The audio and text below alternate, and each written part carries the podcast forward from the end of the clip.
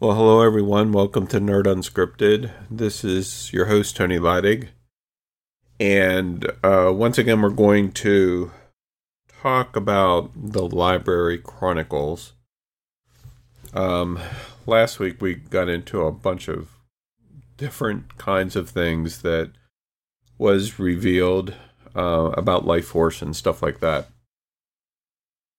Um, and so I'm going to kind of pick up uh, not where we left off, but the next day. One thing about these downloads that I've been getting is that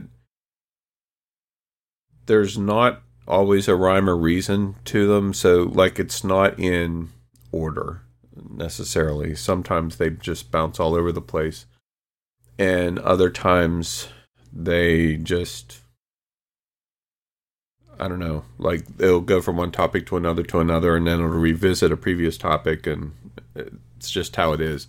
The only way I've found to um, maintain any semblance of order with it is to ask questions and take more of a guided approach.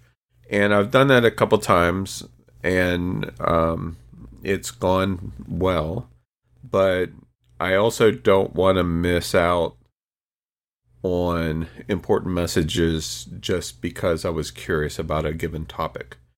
Um, that said, um, one thing that I am planning, and I, I feel like I have permission to do this, um, but one thing that I'm planning at some time in the uh, near future, I guess, is uh, I want to see if I can um, do a Q&A of sorts where I ask a question and then see what pops into my mind, see what comes to mind, um, and then write that down and just kind of see how it goes. I've done that a little bit before, uh, like I said, and um, it, you know, I got answers, so I figured, hey, why not, you know, do this in a more structured kind of way? So that said, if you can think of any questions that you might be curious about, uh, feel free to let me know what those are. You can write them here today if you want, or if you need to think about it, and then send me a Facebook private message or post them in the Facebook group for Nerd Unscripted or whatever. Um, I'm not quite sure when I'm going to do that yet. Um, probably on a day that I don't have any um, uh, anything major planned. So maybe this coming Friday, we'll see. Um, so give it some thought. It can be about anything. I mean, honestly, I don't even know what I want to ask yet. I haven't thought about it much. I've been getting a lot more pictures, uh, visuals, uh, lately, and um, those are always tough because, like, I have to describe what I'm seeing, but actually looking at them in my mind's eye can be really emotionally challenging because there's so much information in them. Um, but anyway, so um, last week, the primary download that we focused on was from October 4th. And so I thought we would talk about um, October 5th and what kind of came through there, um, it, it's a very interesting one because they were talking about time. And of course, you know, time is something that that we are uh, strapped to, it seems. Um, but their point of view is quite a bit different. So what I'm going to do is just kind of read down through the uh, the exchange, and uh, and see, uh, you know, offer some commentary along the way, like I've done in the past. So it started off with uh, with this, with this statement from them, the library, whoever you want to call it. I'm I have a pretty good idea of of who those voices are. I think I might have even shared it last week, but anyway. Um, the purpose of time is to provide a marker or context for expression. The progression of time represents flow and provides context to now even though time flows both forward and backward simultaneously, you can point to or imagine any moment or happening in three dimensional space. And I asked, so is it possible to jump forward or backward in time using those markers?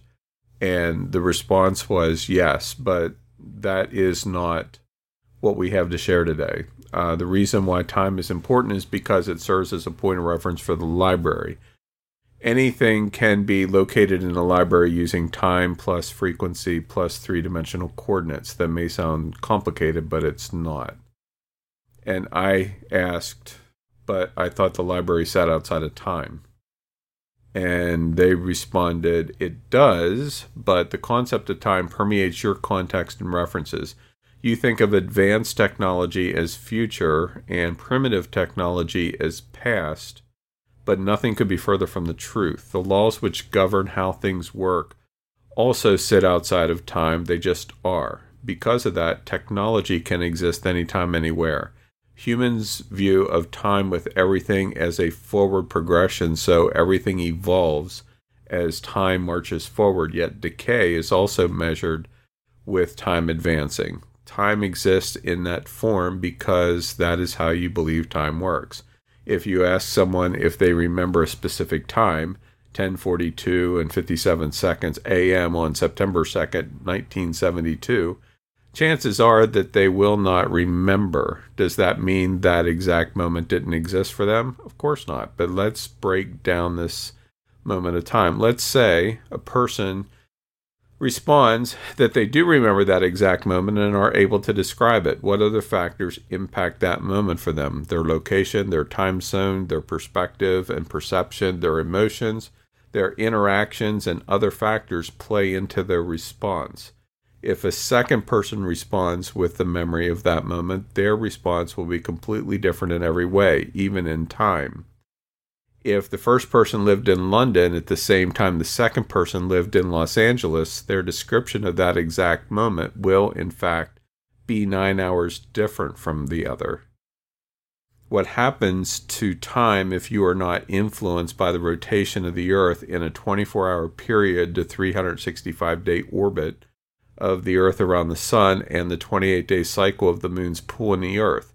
Will time be different for you, or are uh, will time be different for you if you are in a different part of the galaxy or a different part of the universe or a different dimension? If you're on a ship flying through space and there isn't a clock of any type on board, no perception of sunrise or sunset, no perception of circadian rhythm, and no perception of the speed you are traveling, would time matter to you? And I said, okay, I get the point. But what about the stories regarding travel and the speed of light, how time dilates?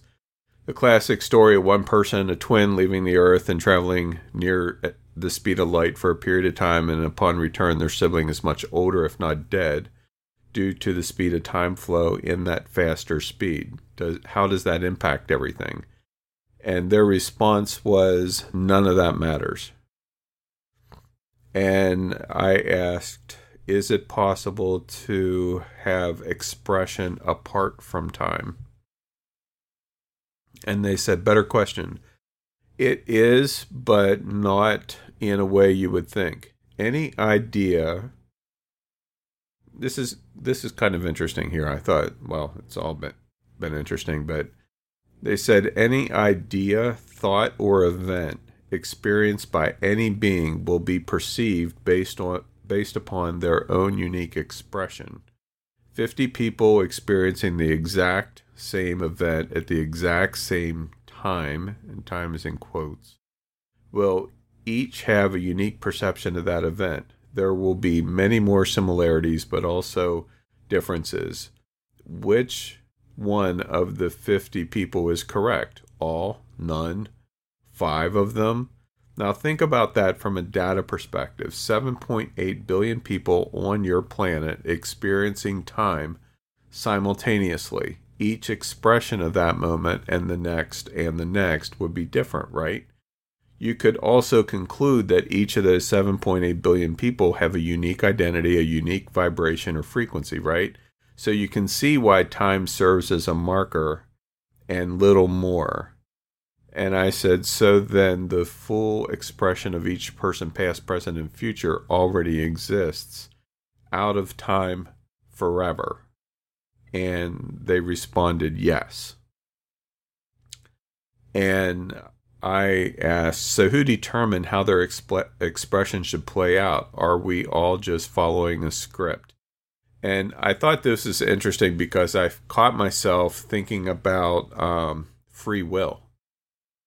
You know, if every if our entire life already exists in the context of the library, then are we just walking out something that's already been predetermined and do we have free will? You know, it's kind of a big question. And uh, their response was an answer to your first question, you did. As for meaning, um, so who determined how their expressions play, uh, should play out? That was my first question. So, in answer to your first question, you did. They did, meaning every one of us determines how that expression should play out. As for the second question, no, meaning we are not following a script. You are not following a script, you are following an expression. Think about this if you wanted to experience an expression, like an expression of love, what would you do? And is there a chance that your experience would be different from anyone else's? Of course it would. Life in your experience of it, follows an expression uniquely experienced by you through time. It is like a unique melody being played with you as the composer. This song has no right or wrong, it just is. And I said, oddly, that makes perfect sense to me. And they said, or continued, there is a full expression of what is, and then the perception and experience of what is. Think of a movie. You see the end result and the story it tells, but what about the individual experiences of the cast, the crew, the extras, the support business, and all the people at the locations where the movie was filmed for the entire duration of its production? That is the full expression. Same with any other expression. Right now, with you receiving these insights, yes, you are writing them out as you hear them, see them, and feel them. But that full expression, but is that the full expression of this experience? No, it can't possibly be. And when you read these words 10 years from now, will the expression be the same? No, because your perceptions will have changed it's a lot to take in, but you will understand the importance of it as we progress. And so, um, one of the things that really stood out to me, you know, it seems like we humans are hung up on a couple things. One is what we perceive as reality, and the other is um, um, our ability to choose you know, that we have free will. Even though we suck at choice, we still, you know, l- like the right to be able to make up our minds and choose. And uh and so as a as a result, you know, it I I find that it, you know, just I can only speak for myself is that very often we get hung up in you know those possibilities and never consider that anything else could be possible. This reality that we're each experiencing seems so real that how could there be any other reality? Because this is so real. When it really is just our perception that makes it that way you know i mean you could say yeah well i can believe all i want that you know, I have a new car new computer or whatever, but that doesn't mean that I'm going to. I still have to make the money to buy it and all of that kind of stuff. And sure, okay, but we still there there's so much I believe and what I'm learning is that there's so much we don't understand or we think we understand but we're about as close to the correct answer as you know, one side of the earth to the other. Um, more like one side of the galaxy to the other. But uh, I think probably the most important part of this journey, at least for me, and in in sharing it with you, is you know uh, presenting it as a new way of potentially seeing things, is that the faster we can get to the point of questioning everything, um, the better chance we have of growing spiritually and otherwise. Um, it's to me, it's whenever we stop questioning everything, even the stuff that seems like there's only one possible outcome. But whenever we have stopped questioning, we immediately forfeit our ability to choose because there's no choice if you're not questioning. And if you question and it turns out that you were correct, fine. You know, but at least you asked the question. You know, why am I doing this? Why does this keep happening? We asked some of those kinds of questions a lot. Why does this keep happening to me? Well, you tell me. What are you getting out of that experience? You know, why do you want to keep reliving that thing over and over again? Well, I'm not doing it on purpose. It's painful. But yet you are, you know? And so that's why, like, even all of this that I'm reading, um, a lot, a lot of what I'm sharing here, um, me reading it to you is the first time I've read it since I've written it. So I'm not like studying this stuff, at least not yet anyway. I have enough of it down. I mean, I'm over a month out from when I wrote these. Um, so I have enough content down to where it's forming a bigger picture, but um, I my goal is to just as thoughts come to me to get them down as clearly as I can. But you know, can I say that it's a pure flow from you know inspiration without any of my own thoughts in it? I can't. I mean, any more than you could. You know, I mean, it's not like I'm sitting here in a trance with my eyes rolled back in my head doing automatic writing. I mean, it's nothing like that at all. I just have thoughts that come into my mind, sometimes, more times than not. They're very cloudy. Um, and I'll start to write something a certain way and I'm stopped immediately. That's not it, you know, and then I have to delete it and then I just sit there and I won't write anything until I have a very clear flow of what's coming, and then that's um, what I put down. So as I was talking, I was uh, there a little while ago. I was reminded about this one here because it addresses more of. Uh, oh, actually, you can't see my screen, so sorry. um, you just see the the slide. Um, but a couple days later, I actually got more information related to um, free will, and so I thought I would share that interaction as well, just because it, even though it's not directly related to time, it's related to free will, and if everything exists forward and backward in the library, that means or implies predetermination. And so you know, if that's the case, then okay, library, tell me what I'm going to eat for lunch, you know, two years from now, right?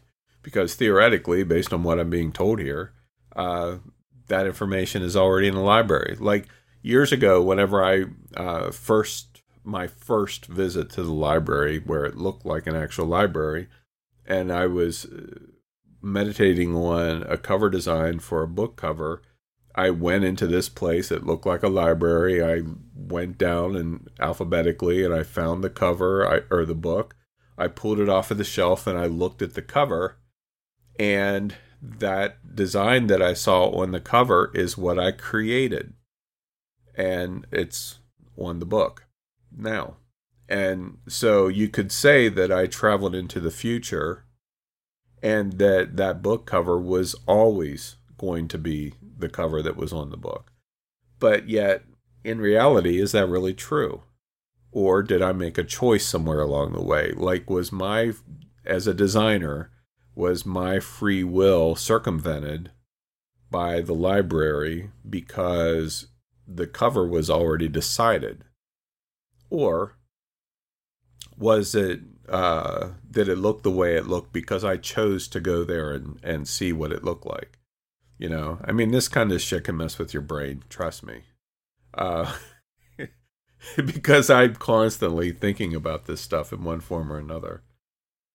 But anyway, so let me read through uh, this one. It's another somewhat uh, lengthy one, but we'll see where it goes. So uh, it started off with them saying that there is an order to things that represent that that results from the constants, and we'll talk about the constants later. Um, you should you should refer to. Actually, we may bring some of them up here. Let me see. Well, we'll figure it out when we get to it. You could refer to the constants as laws, but they are much more than that. We have already shared three of the constants with you.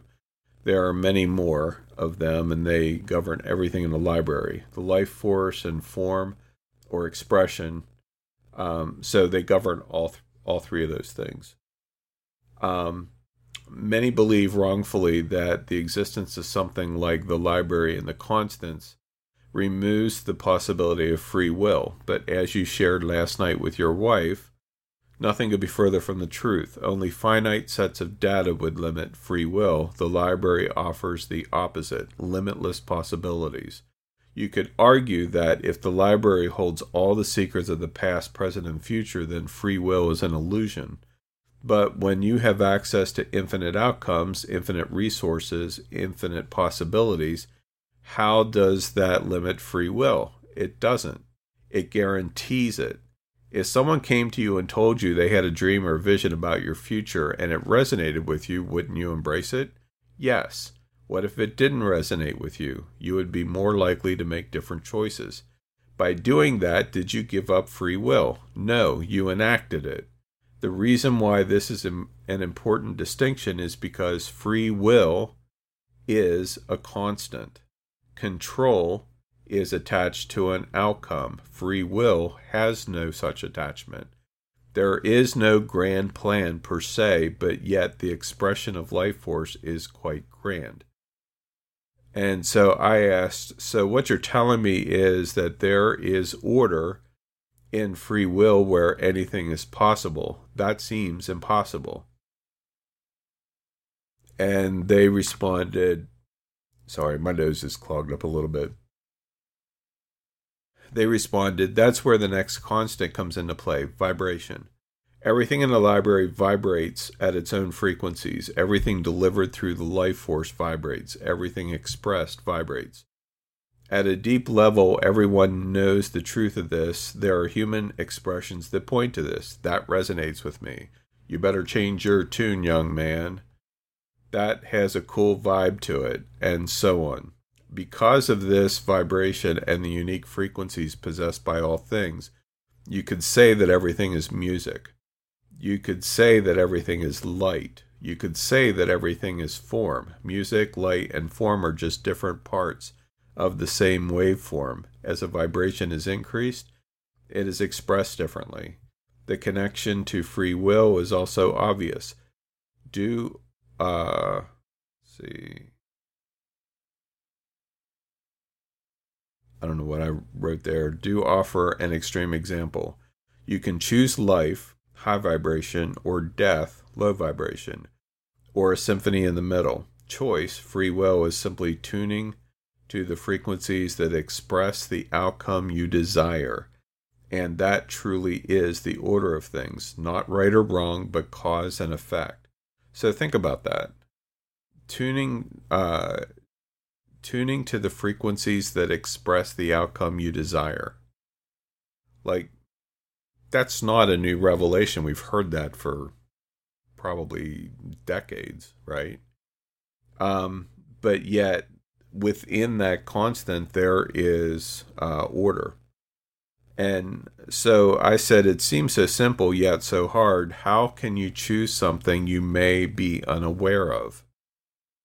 And they responded, let's look at this from a linear perspective. Consider frequency as a straight line. On one end, you have extremely low frequencies, while on the other end, the higher frequencies exist. Everything has assigned frequencies, vibrations.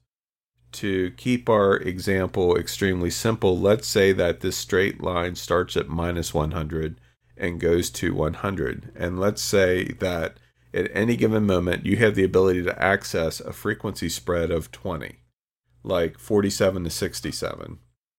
If you are toward the lower end of the scale, the line, would you have access to those frequencies on the higher end of the scale? Obviously not. Let that sink in. If what you desire functions at a higher frequency, would embracing a lower frequency help you attain what is only at a higher frequency? No. Obviously, the system is more complex, but that is but this is uh, the basic principle that aligns with it. Using an analogy you have used in the past, if you tune your radio to 95.1 FM, will you hear what's being broadcast on 101.7? No. So, to answer your question of how to choose something you're unaware of, you you are only unaware of it because you're not resonating with that vibration. Change your vibration, you change your options you choose. And so that's where choice comes in. We can make a different choice for our lives anytime that we want. We're not locked in or limited. I mean, we may be told that we can't do something. You know, it's kind of like the the kid that is uh, you know, told us she's supposed to sit down and she said, "Well, I may be sitting on the outside, but I'm standing on the inside." You know, and that's kind of like us. We can make a different choice at any given moment.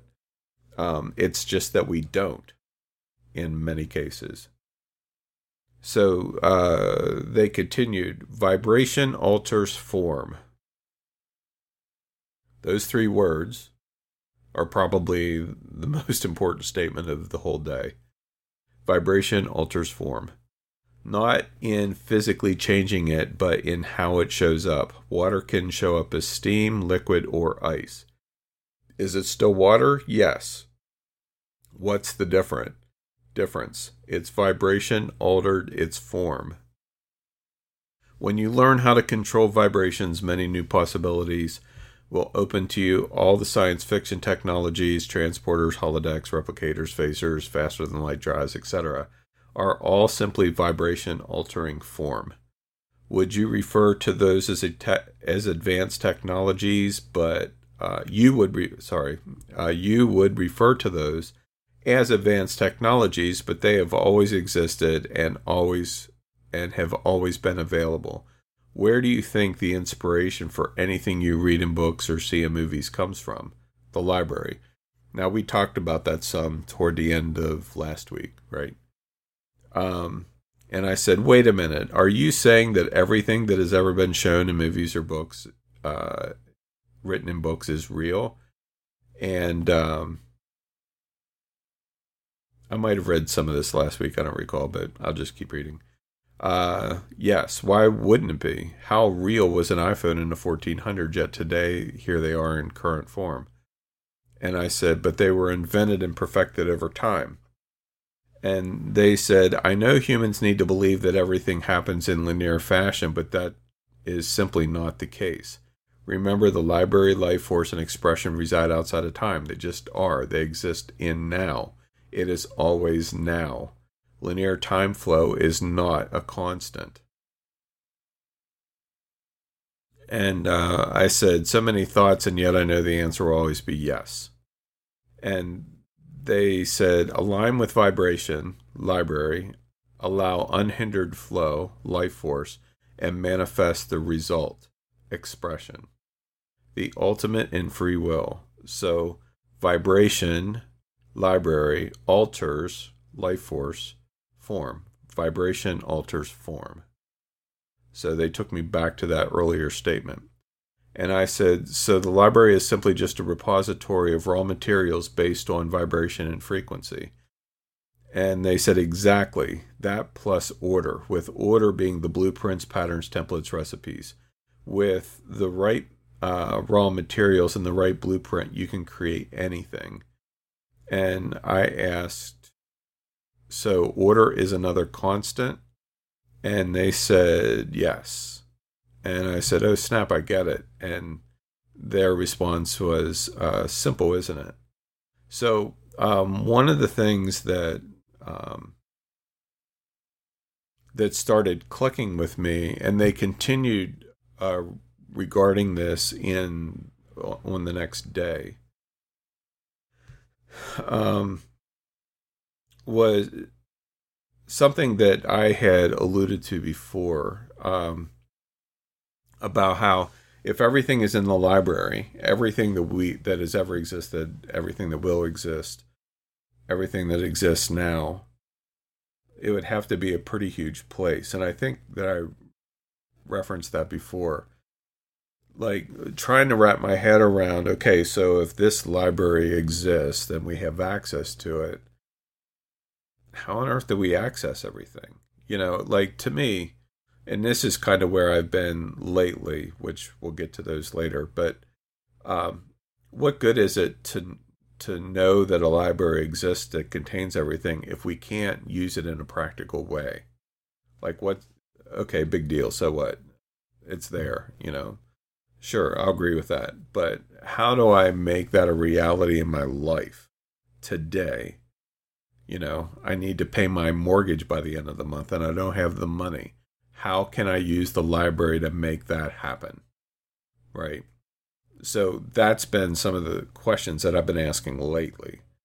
Um, because this is all well and good and it's foundational stuff, but still, what I ultimately realized was for me personally, to get to the place where I could ask some of those other questions, I had to understand what I was even asking. You know, you don't you can't find what you don't know to look for sort of kind of and so they took this um, um,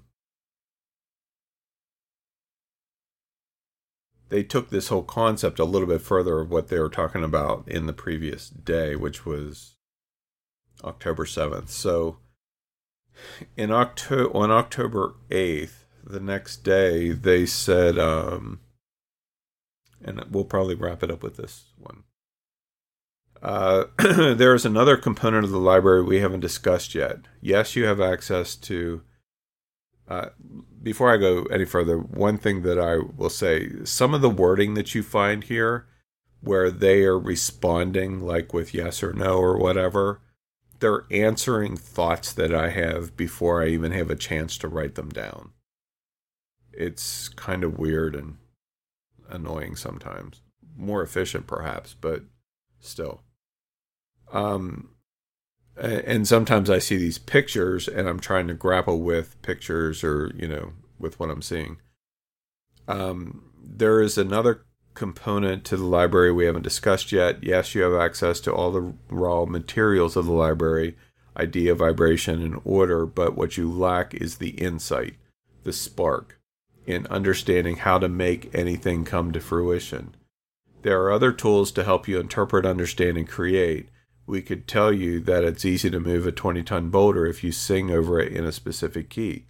But without the ability to interpret, understand, and create, that library information will do you little good. Something isn't going to just materialize before you. There is a process. And this is part of what I needed to understand in order to get some of the other answers that I had questions about. And uh, I said that's how I felt after the first light vision. That's the one where you know I was had my head down in my office and I got blasted with that light. Um, and they said when you visited the library years ago to access the cover design for the book you were working on, you saw exactly how the finished cover would appear. You were able to access the idea and order for the cover, but without you using your own skills to create that design, it would not have manifested in that form. You are well aware that having the idea and the burning desire to create isn't necessarily enough if you lack the skill set to create the idea. And I said, but that's potentially a lifetime of learning. How is that efficient?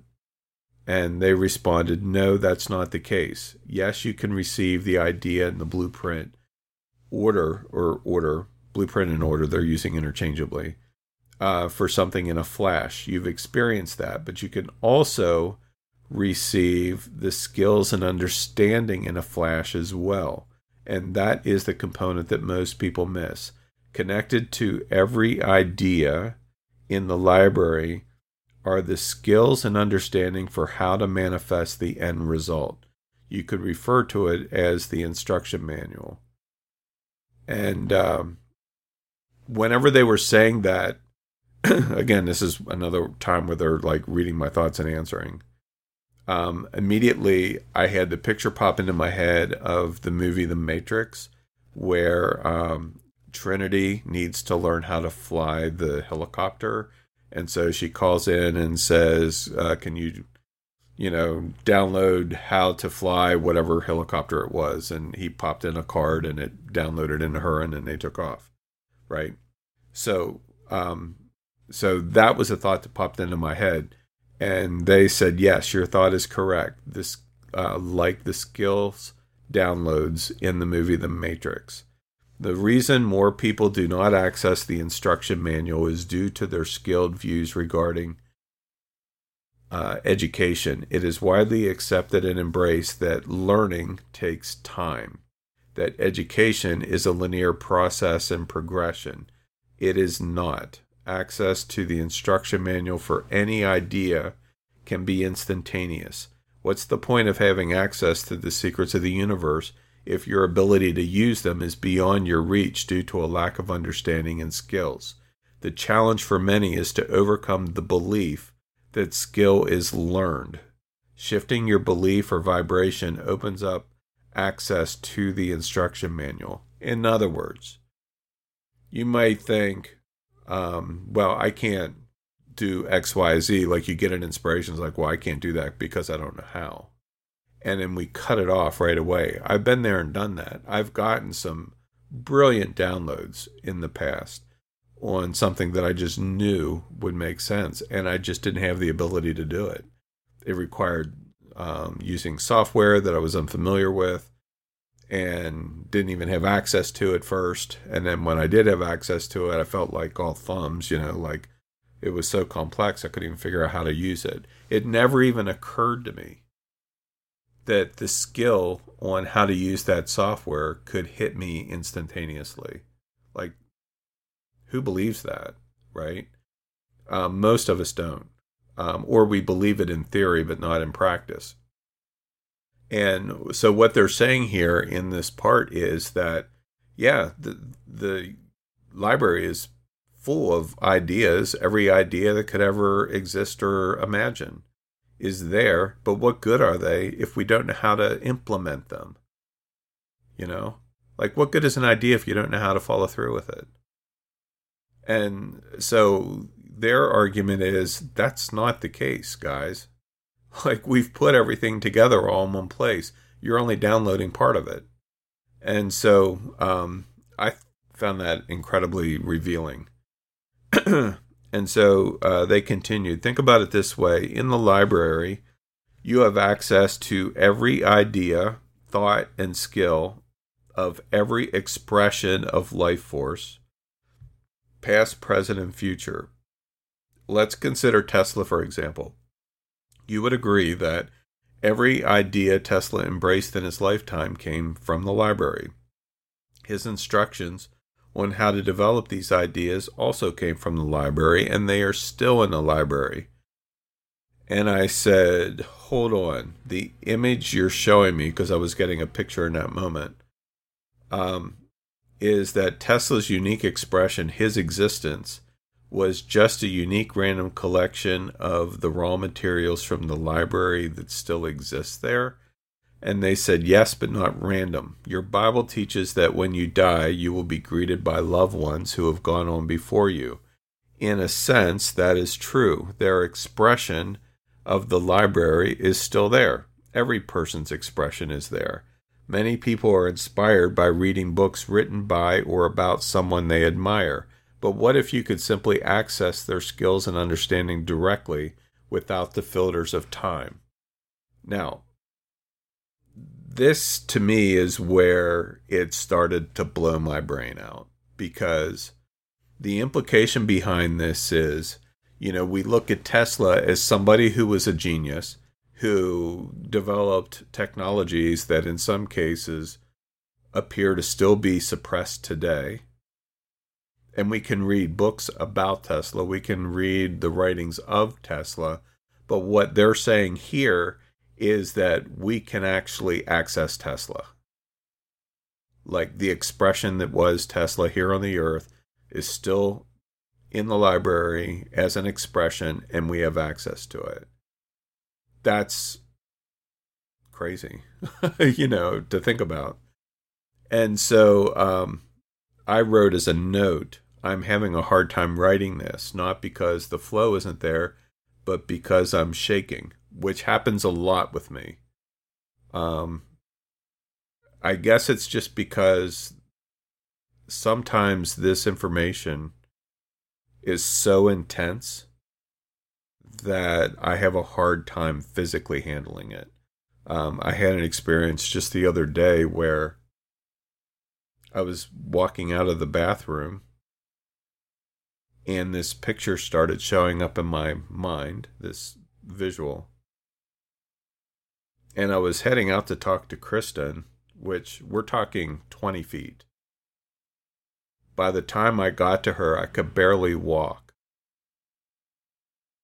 And I was physically shaking all over. I couldn't stop. And she wrapped her arms around me and just kind of stood there. And she's like, Picture? And I'm like, Yeah. I might have told you about this last week, but it's so intense. It happens more than not. And um, so, whatever you're being affected physically like that, sometimes writing things out can be extremely challenging because I, I mentioned this last week that you discover how limiting language can be.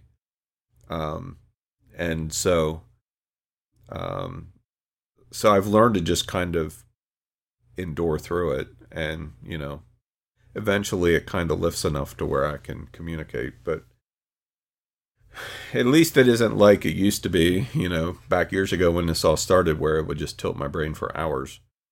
Um, you know, now I have it down to minutes. so I guess that's something. Maybe eventually I'll have no lag time at all. Who knows? Um, and so what I wrote was, uh, I'm having a hard time writing this because I'm shaking. I can see it all at once and understand it. Putting it into words is another matter with adrenaline from excitement flooding through my body. And that's how it feels like the ultimate adrenaline rush. You, you know how that feels. So like when somebody really scares you badly, or you're like you're in a car and it seems out of control, and the adrenaline is coursing through you, and so it just makes your skin jumpy and all of that. It kind of feels like that, except times 10. Like a factor of 10 higher, where um, I've noticed uh, at times it comes in waves where I'll be like shaking, jittery, like adrenaline, and then it's almost like uh, you know how you would react if you're looking at somebody and then out of nowhere you have like this hand come up to your eyes and stop right before your eyes, and how you would just almost involuntarily jerk backwards. You know, it's just an involuntary response. That happens to me a lot uh, especially in the midst of these downloads, where just out of nowhere, it's like somebody's taking a swipe in my head and my whole body just kind of convulses uh, in that moment. It's very, uh, it's very weird. It's kind of hard to type whenever that kind of stuff is going on. Um, so they continued. Uh, if we take this to its simplest form. Ideas are vibrations. Order is vibration. Expression is vibration. We've covered that. But also, skills are vibration. Understanding is vibration. The uniqueness of an individual exists in the composition and expression of those vibrations. You possess frequencies and vibrations in a combination that does not exist in any other human. You think that your DNA is the only factor that defines you. It is the unique expression of vibrations that defines you. Now, from a raw materials perspective, you would agree that a vibration at 7.83 hertz is not unique other than the fact that it is. The same is true for every other vibration. Because of that, the unique expression of vibration that you called Tesla is still in a library and accessible to you. Every thought, conclusion, insight, understanding, and skill that Tesla possessed is still available to you today in the library because they are simply just unique combinations of vibration. And I said you used uh, the phrase instruction manual as an analogy to define skills and understanding. Is there a constant that would actually define this? It seems like a constant to me. And they said, yes, the constant is application. Application represents the knowledge, wisdom, and skills necessary to execute an idea. Yesterday you wrote idea plus order equals expression. That is complete. It is idea plus order plus application equals expression. All of it is vibration and all of it is freely available to all because you are also vibration.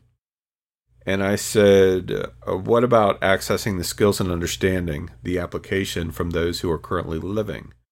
And they said, How is that any different? And I responded, Hold on, are you implying that fringe ideas like telepathy, remote viewing, and talking to the dead are just people tapping into application? And they said they are tapping into accessing expression. So, yes, application, but as a part of idea and order. And I said, So when I received messages from my grandmother and dad when it felt like they were there, and they interrupted, yes, you were accessing their expression from the library. And I asked, and anyone can do that at any time? And they responded, Of course, there are no rules that state otherwise. And I said, So I can read someone's mind if I wanted to? Simple questions, right? Some of this stuff makes you curious as hell. And they said, You can and you have. You use the phrase read their mail. How do you think prophecy works? That voice of God that the voice of God speaks from the heavens? No, it is all data, vibration from the library. When you have prayed for people in the past and saw pictures like the sailboat or heard phrases to share, all you were doing was tuning into their frequencies like a form of entrainment uh, to see or hear uh, some some of those things. Past or future events and everything associated with them are just expressions of vibration. Your DNA and its four bases is an elementary example of this universal truth.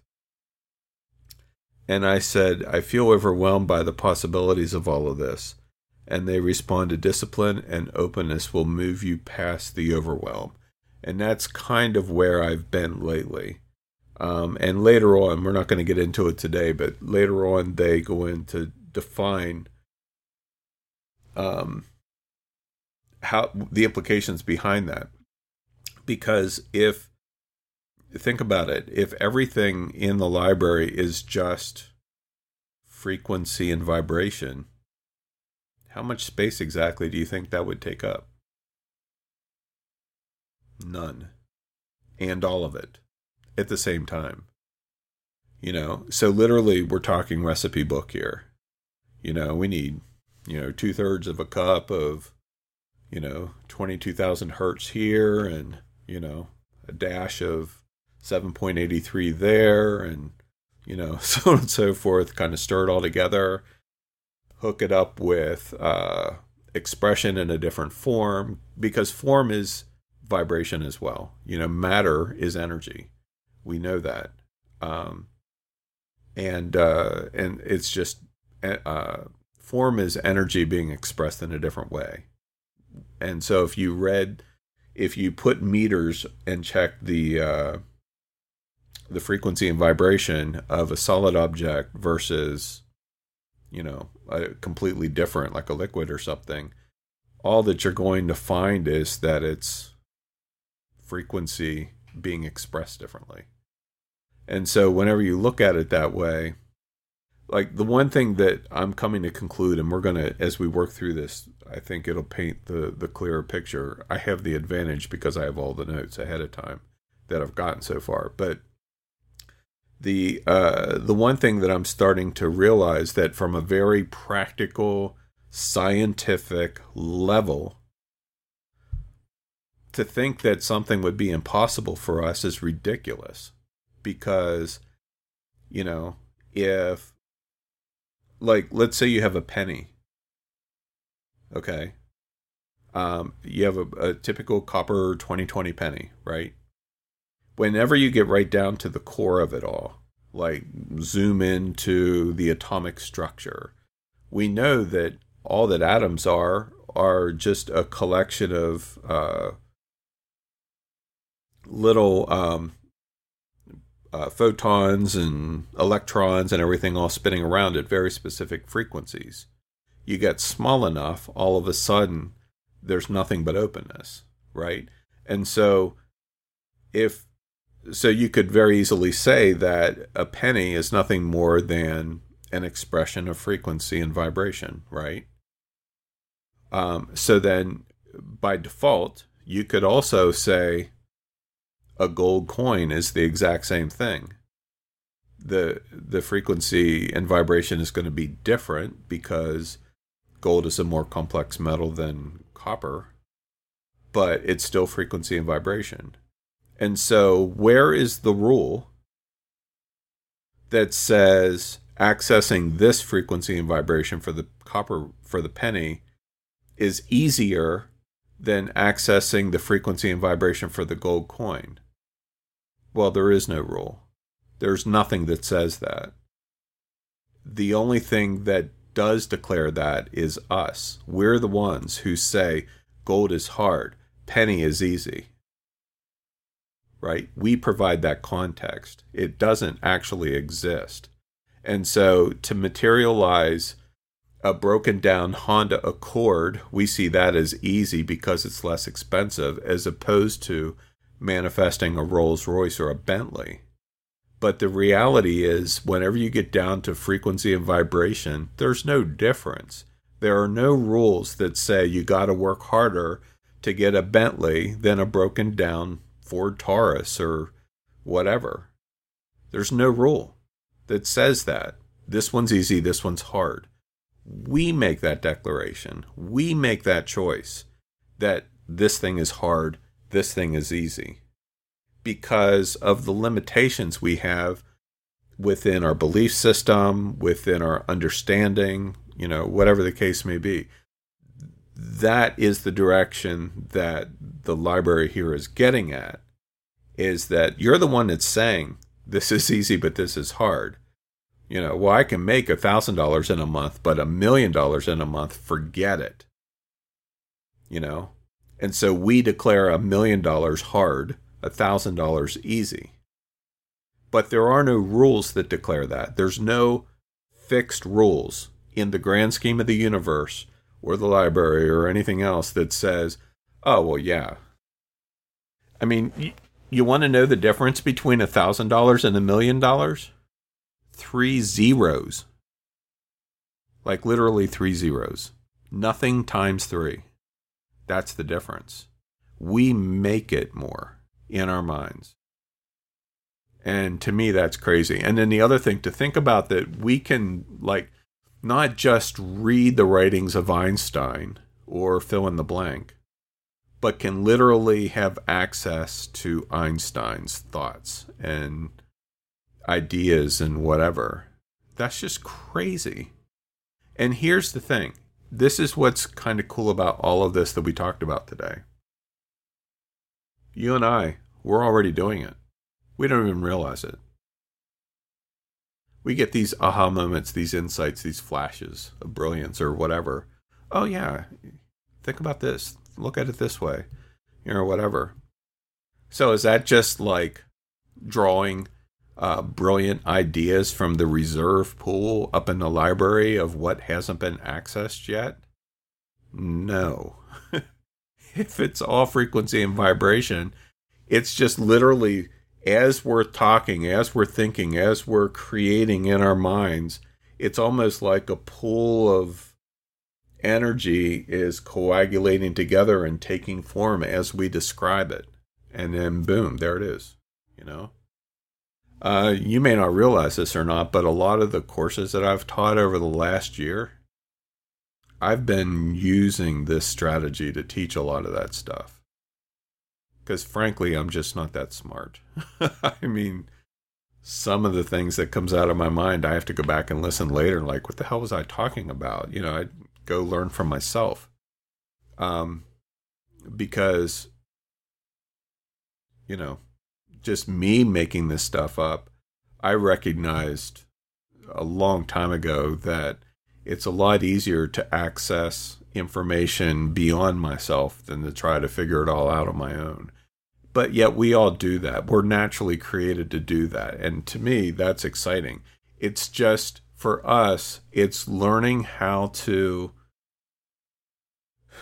clear all of the hindrances that prevent that natural flow from occurring on a regular basis and then dismantling the beliefs and other structures that we have in our minds that prevent us from locking into that stuff.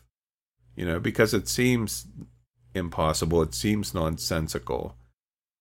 You know, now, just going back, a, a picture just popped into my mind. So, does that mean that you could receive a download where you would instantly know how to fly a 747 jet?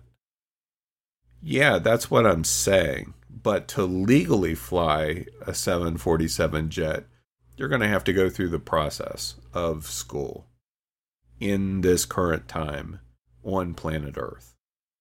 But you could know how immediately. And chances are highly likely that that's occurred, you know, like in stress situations where the pilot dies or something happens and somebody else has to take over and land the plane or whatever. You know, they may be guided and you know from the tower or whatever on what to do and all of that but you know in that kind of a situation chances are very likely that they're accessing information as well that's beyond themselves. And i don't know it, how many of you have ever been in like church prayer services or not. They mentioned that earlier in one of their examples to me. But there's been a like i used to back in the day train prayer teams.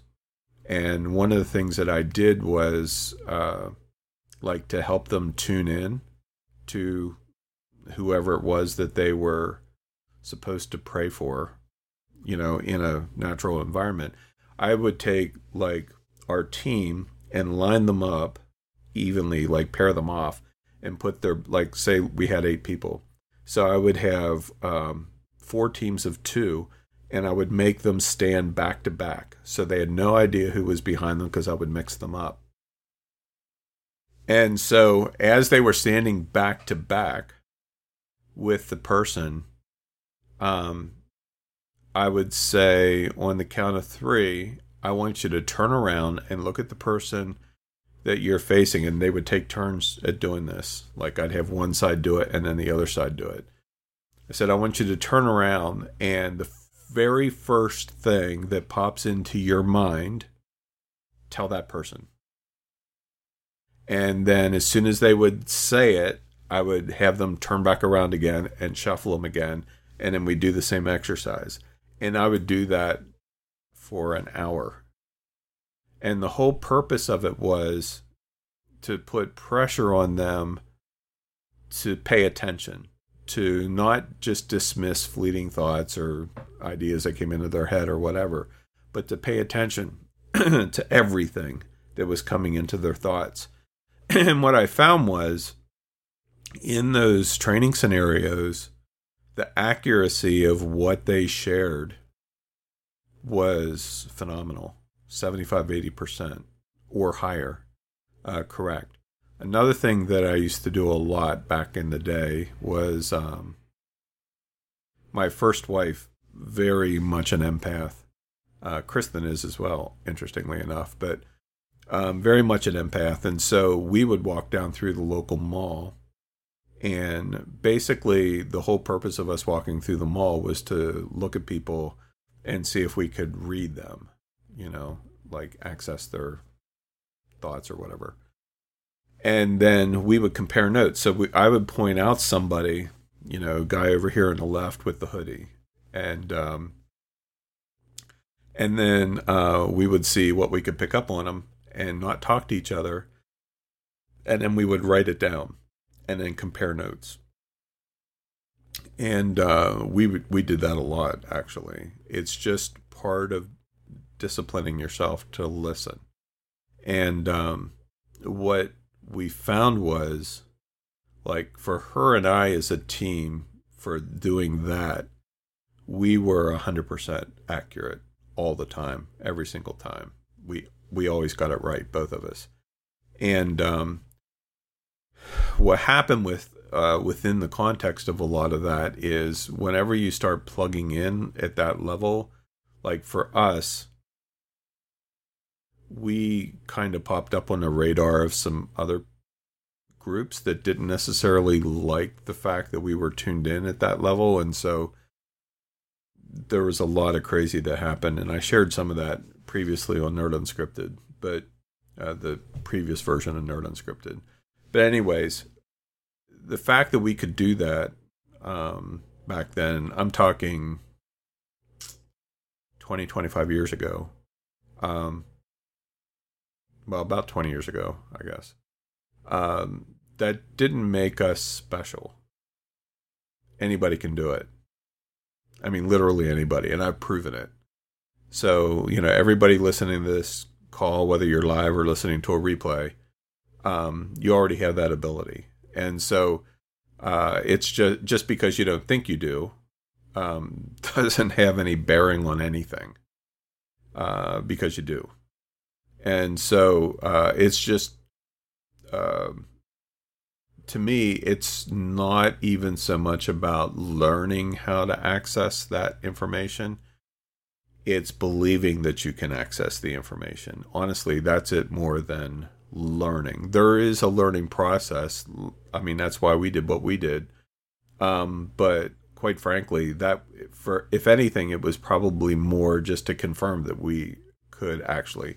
Now, you know, we didn't like try to access people's social security numbers. Like it was nothing stupid like that.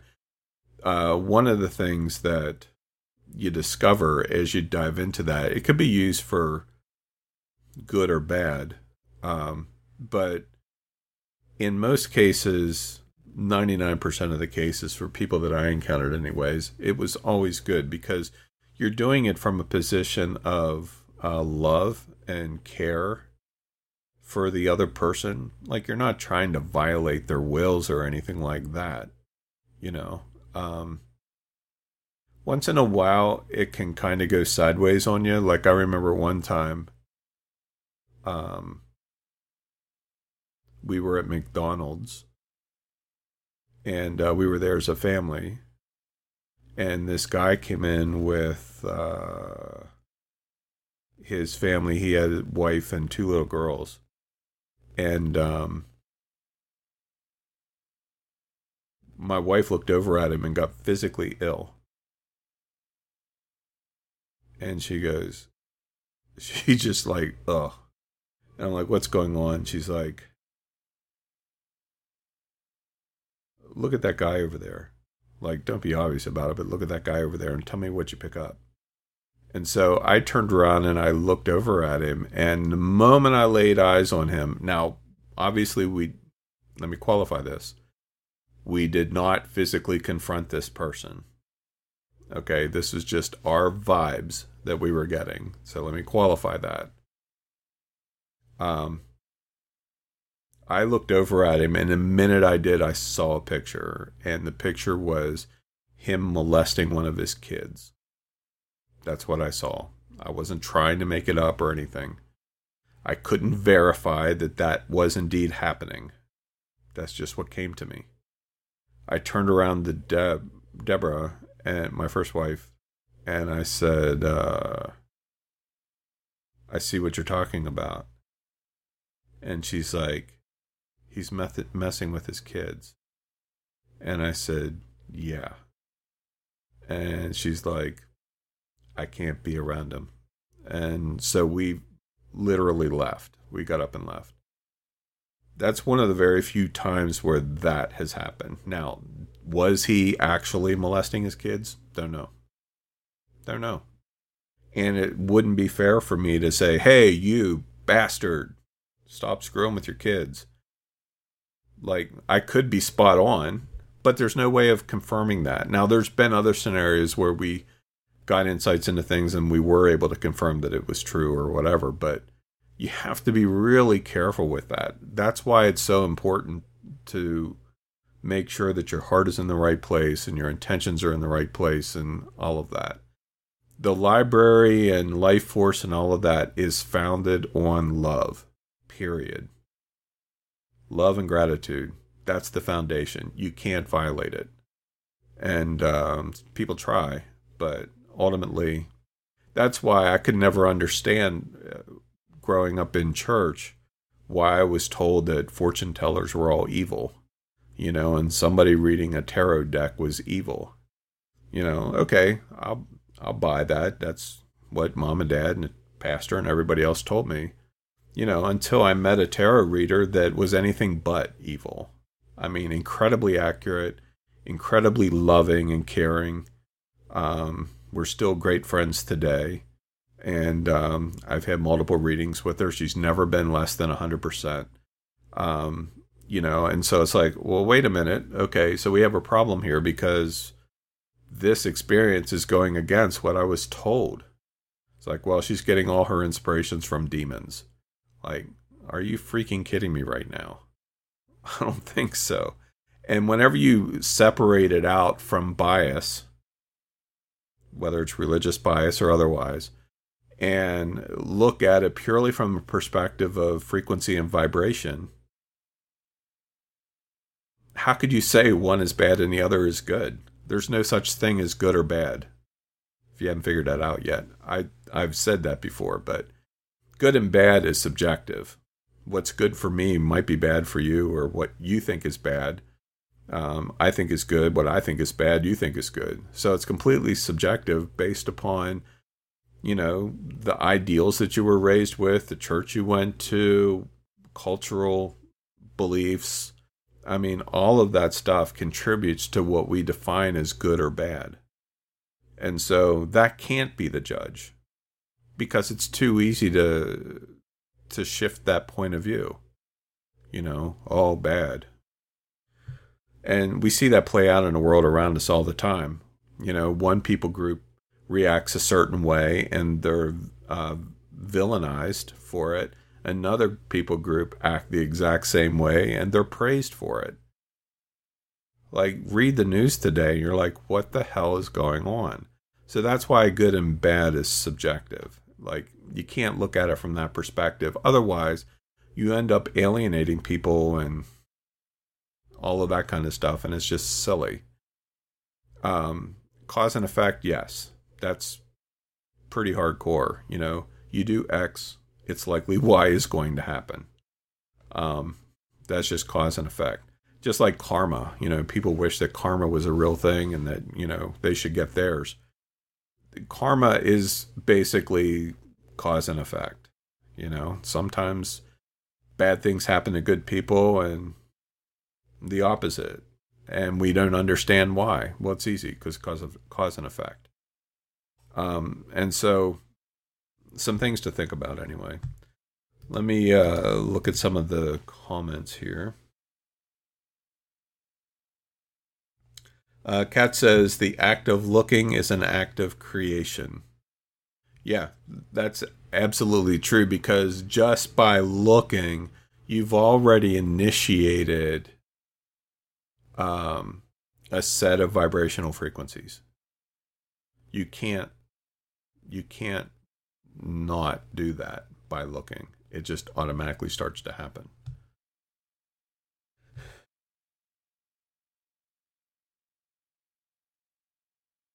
And uh, she also shares, secondly, there are many different outcomes uh, of the book cover, and if you went to the library at a different time with a different perspective, your perspective, you would choose what appeared to be a different book cover.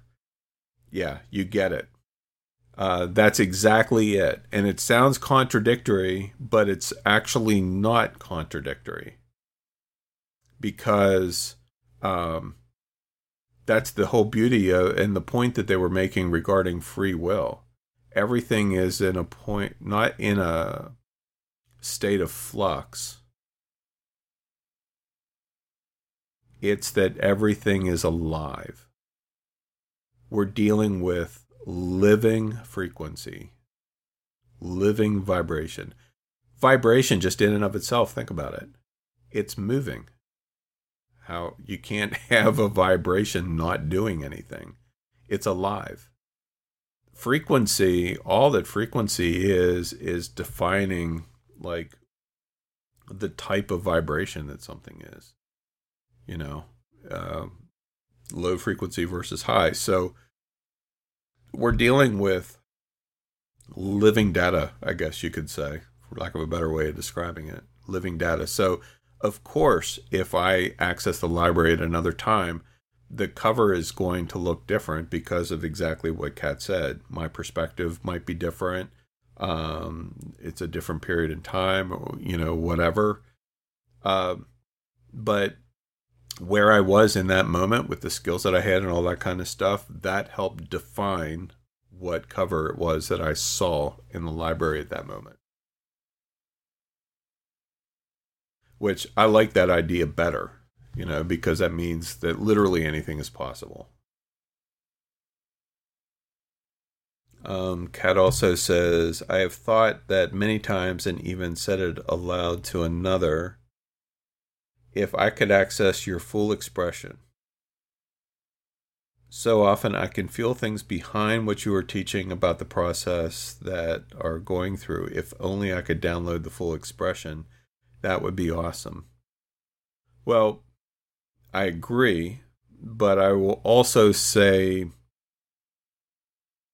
be careful what you wish for. and I don't mean that from a negative perspective at all but um,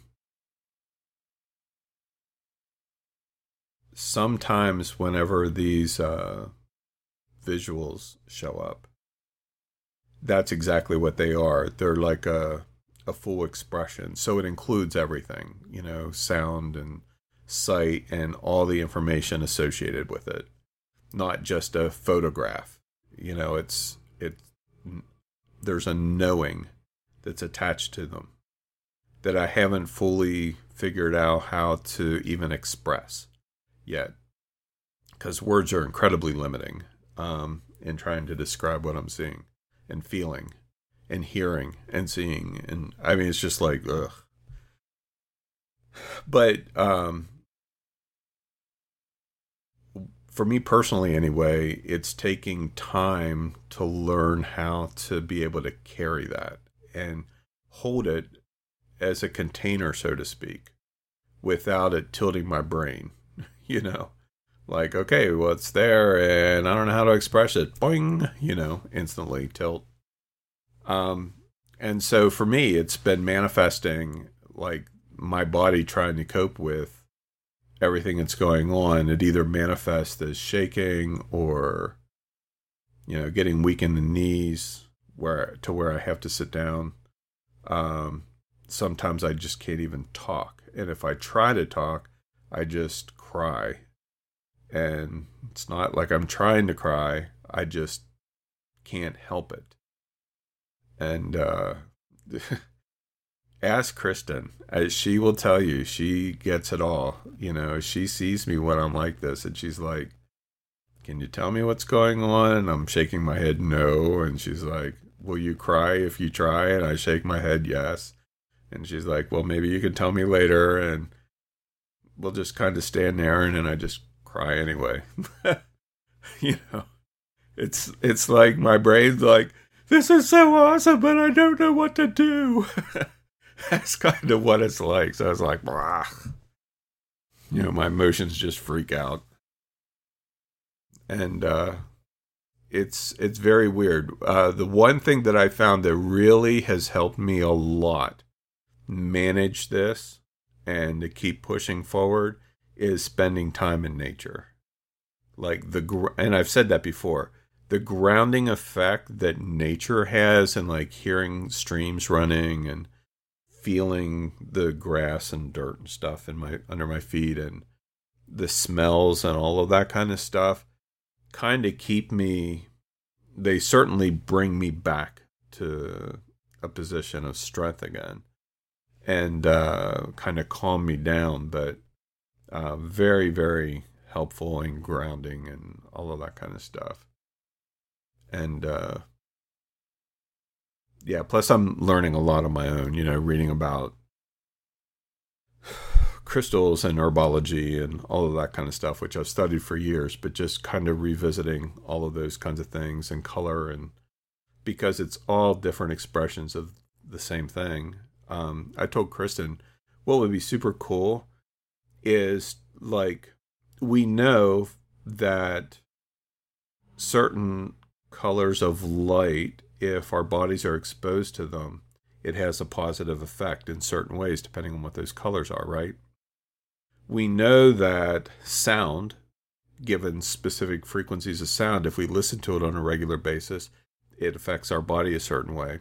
We know that if we um, eat certain foods that we our body feels like we need at a given time, and we do that, it has a positive effect on our body we know that if we have um, tinctures of certain oils that we can smell, that it has a specific effect on our body that helps our body in a very clear way. Uh, we know that if we drink certain teas based on and made around certain kinds of herbs and other plants, that it helps our body and affects in a very positive, specific way, right? So there's all of these things, and same with crystals. You know, same with crystals. I've been sleeping with um, selenite under my pillow lately. Um, maybe we'll talk about that another time. But so you have crystals are vibrational. You have herbs that are vibrational. You have uh, essential oils that are vibrational. Colors are vibrational. Sounds are vibrational. What would happen if we were able to identify the exact frequency in all of those different disciplines for like uh, diabetes just to randomly pick something or what else and and we just knew like we'll say okay so if you want to treat x you need to carry around this crystal uh, drink this tea blend um, put this specific essential oil in your vaporizer, eat these foods, and just go like right down the gamut, the whole discipline, and like all those different disciplines um, that are tuned to a specific something. Like, wouldn't that be cool? Uh, that's what I was talking to Kristen about yesterday. And like to be able to determine what that is. That may already exist, or at least in some form because I know people have done a lot of work in all the different areas and disciplines, you know, and then put into that, you know, kind of seal up the deal with Reiki or whatever. Um, and boom, I mean, talk about a hell of a treatment. It could be very interesting because we look at like crystal energy as very weak. I mean, it works, but it's weak. Why is that? How can we amplify it? You know, um, same with all the other disciplines. So anyway, I'm kind of rambling now. Sorry about that. Uh, it opens up the door to so many things. Uh, that's what I've been finding. Anne says, Is your shaking related to vibrations? It probably is to a certain extent, but I think it's more that my body doesn't know how to handle it. Um, it's kind of like um,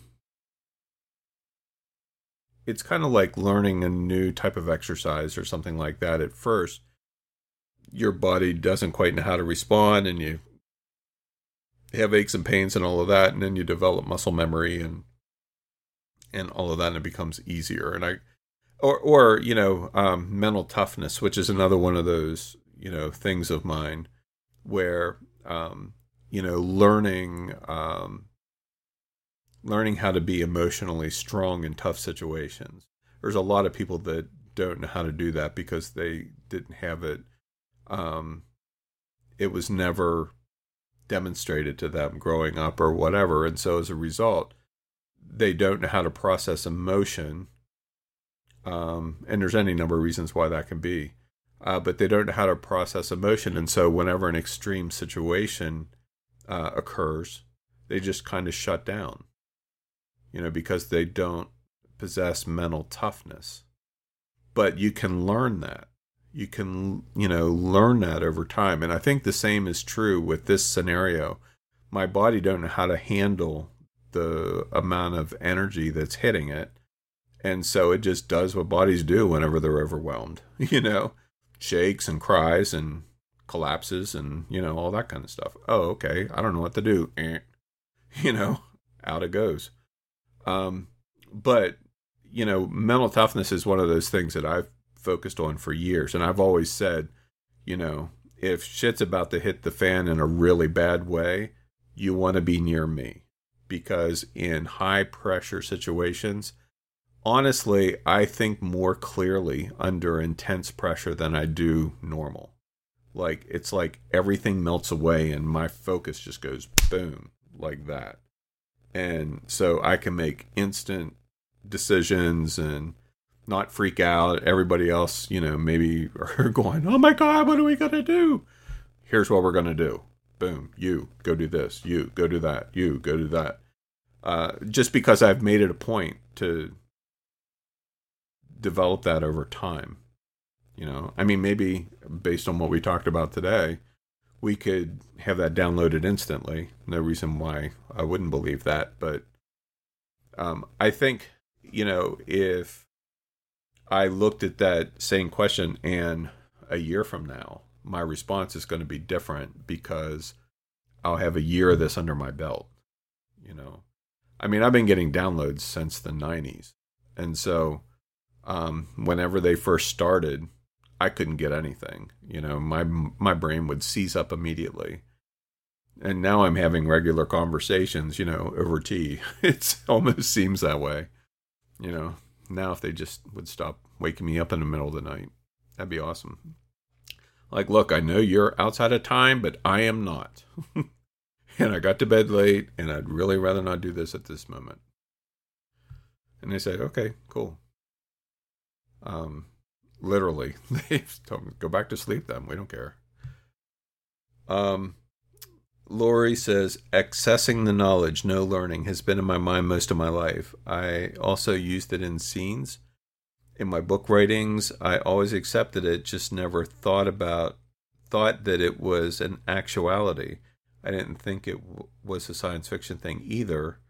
It just was, again, a, a perception belief I never questioned that's a big wow for me. It has shown it has has been shown to me for years. I just never questioned the mental brainwashing program that we learned in school and through society. Yeah, well put. That it really is that and that's why I mentioned earlier about asking questions. Like don't be afraid to ask questions. And if somebody says, "Well, you shouldn't be asking that question," it's time to run the other way from that person. You know, um, that's like saying, you know, the the dude at the Wizard of Oz. You know, don't mind the man behind the curtain. Um, no, we need to find out who the hell's behind the curtain. You know, um, and so question everything. I whenever I uh, co-pastored at church years ago, one of the things that I often said across the pulpit that wasn't really a popular thing with the senior members of the church, but I didn't really care either. Um, I I would literally tell them question everything. Like, don't take my word for it that the Bible means this in this particular verse. Figure it out for yourself. You go read it. You go interpret it and see what it means to you. Because who am I to dictate to you, oh, this is what it means? You know, and it was not a popular line of reasoning, but I said it anyway. I mean, that's just how I am. Um, but the same is true today. Uh, gosh, so many people are just parrots and mirrors. No original thoughts for themselves. Maybe they're too lazy. Maybe they don't know what to do or whatever. I find it incredibly disheartening sometimes. So I can't really pay much attention to it um, always. Because here's the thing, and I kind of said this yesterday on my Facebook timeline. Um, you know, we have the appearance of a lot of divisiveness going on right now. And um and I say the appearance of because divisiveness is only only power is you paying attention to it. And so um it's not my place. Uh, this is my personal position. I can't speak for anyone else. But it's not my place to dictate to you what your political beliefs are, what your religious beliefs are, what your beliefs about gender are, what your orientation is. I mean, I have my own opinions or whatever, but that's about all they are, uh, based on where I am currently in my personal evolving. But for me to tell you that I'm right and you're wrong is ridiculous. We're each on our own path. We are each unique individual people with our own unique vibrations and frequencies. So, how the hell would I know what Kat should be, or Lori should be, or Anne should be in any given conversation? You know, it's like, well, my way is the correct way, you know, for religious beliefs or whatever. That's just ridiculous. It's asinine. And so for anybody to take up a position of, oh, well, you did this, therefore you are bad. Do you see how ludicrous that is? You know, because it's all subjective. And so, so that's why I, for me, um, it's just really easy to keep it simple. We're unique individuals on our own unique spiritual path. And so, whatever that looks like for you, whatever it looks like for me, uh, right on. And if something goes sideways for you or for me, we learn from it, we adjust, and we keep moving. You know, it's not about right or wrong, it's cause and effect. And so I'm not going to tell you what to think or believe any more than I would want you guys to. I'm putting this information out there with some hesitancy because it could form certain opinions, you know, in the minds of people who are part of my business also.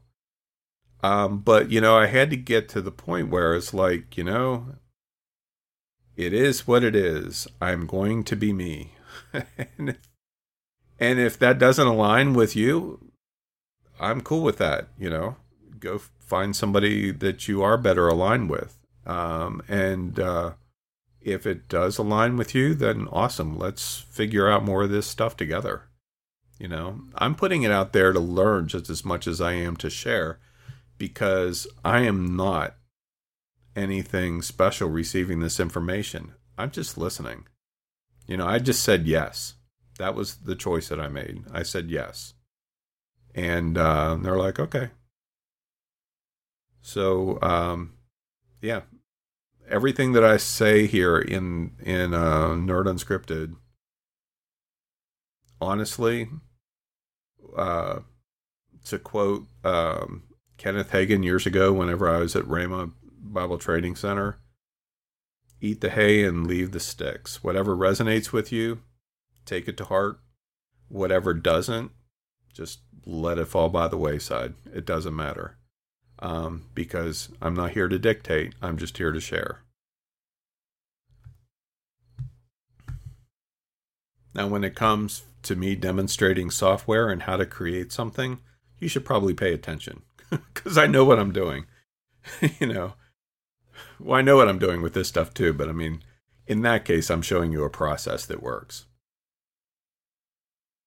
Um, Kat says, uh, This is wonderful beyond words. I go to the same place each time I hear you express this information. Uh, will how how will you be able to reach uh, a larger audience? I, I'm not. Well, I have some thoughts on that. I'm weighing out what I want to say.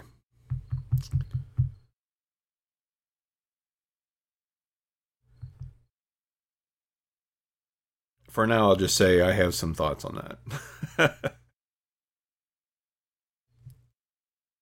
I've been shown a lot of my future, and it's different from what it is now.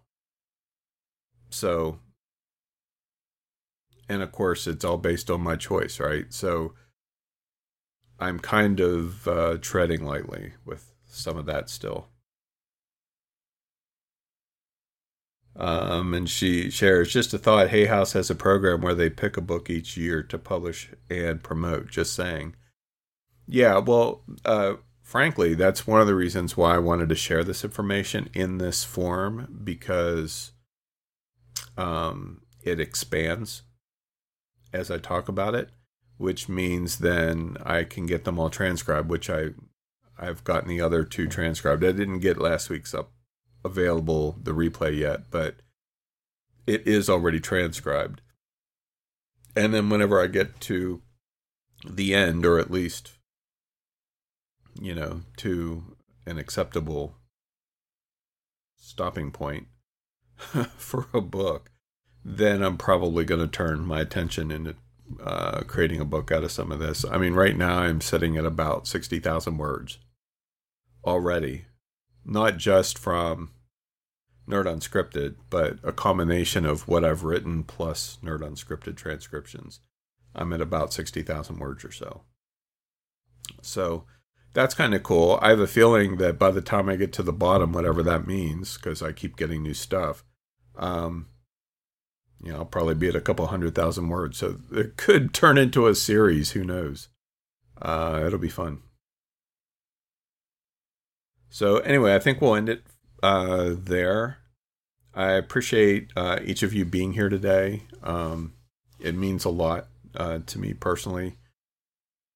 It's so different um, talking about this stuff in public um, because it's really different from what I talk about in my business and teach in my business. So there's a certainly a level of vulnerability, vulnerable, whatever, however you say that, vulnerability, um, there, and uh, you know, you guys being here together with me on this journey of talking through it is just really encouraging to me, more than you know. Chris says thanks, lots to think on. Looking forward to the replays so I can listen in slow mo. Yeah, exactly. Oh, and so uh, one last thing, and then we'll wrap this up. Um, uh, I just wanted to reiterate again if any of you have any questions that come to mind that you want me to pose in this q&a that i'm going to attempt here this week or next um, feel free to get those to me. You know, you can send them t- through Facebook Messenger or email or you know whatever whatever is easiest for you. And if not, that's fine too. I've put the invitation out to a few people because I do have um, a couple folks that are following along a little more closely behind the scenes um, because they have direct access to my Evernote document and uh, so they get to read it as soon as I write it. Um, and I'm doing that some for their feedback because I value their opinion, and some for accountability. You know, so I'm not just, you know, throwing stuff at the wall to see what sticks. I had a different visual pop into my mind, but I'm not going to say what that was. Uh, a little more crass. Um, Margaret says, Thank you, Tony. I'm thoroughly enjoying it. See you tonight. Um, Carol asked, uh, "What is your email?" You can send it to uh, Tony Leidig at iCloud.com. I have Gmail also, but there's like 200,000 unread messages in there, so I'm never going to get caught up on that one. Um, but Tony Leidig at iCloud.com will work fine, or Facebook Messenger, either way. Uh, Gary says, got in late, so looking forward to the replay. Mind boggling for me. Please keep it up. Thank you. Absolutely, will do. And um, tomorrow, uh, I will probably get both this week's and last week's processed and up on the SoundCloud so that you'll have access to both of them since I'm not teaching tomorrow, uh, just tonight and Thursday currently. So, anyway. All right. Thank you all very much. And um, if we don't chat before, I will see you here next Tuesday at 10 a.m.